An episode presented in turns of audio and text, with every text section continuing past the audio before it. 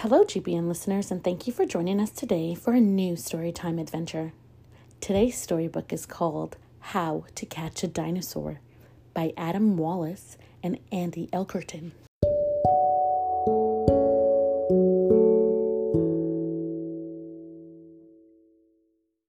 Tomorrow is the big science fair. I've never won before, but this year I know I cannot lose because I'm catching a dinosaur. The crocs and sharks we know today were here when dinosaurs ruled. It makes no sense all dinosaurs are gone. On this point, I cannot be fooled. We head straight to our local park to pick up some kind of trail. Wait, what, what's that thing over there? Yes, I think it's a dinosaur tail. The dino is more bird than reptile. We learned in science class that's true. And this one left something behind. I've got our first dinosaur clue.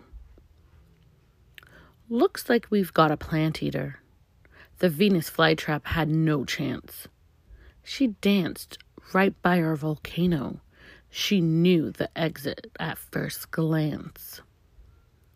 This clever girl runs fast as the wind and dodged our trap in a hurry. But we've got more in store for her. So this time, so this is no time to worry. Was she watching when I tested each trap with my action figures and toy bricks? It's like she knows how each trap works. Can it be she's onto my tricks? Well, that didn't go according to plan. She slipped right past our noses, and if that wasn't bad enough, I ruined my mom's prize winning roses. We made a prehistoric playground, and with lots of friends to play, our dino won't be able to resist. This time, she won't get away.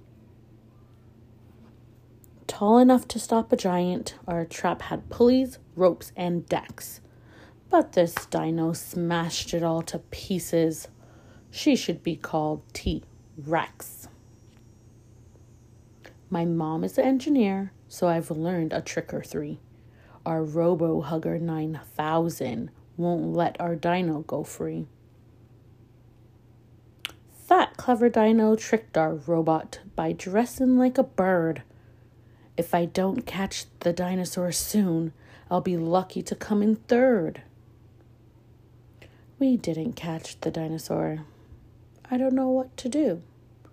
But my friends reminded me we still have a science fair entry or two. Better luck next time. The end.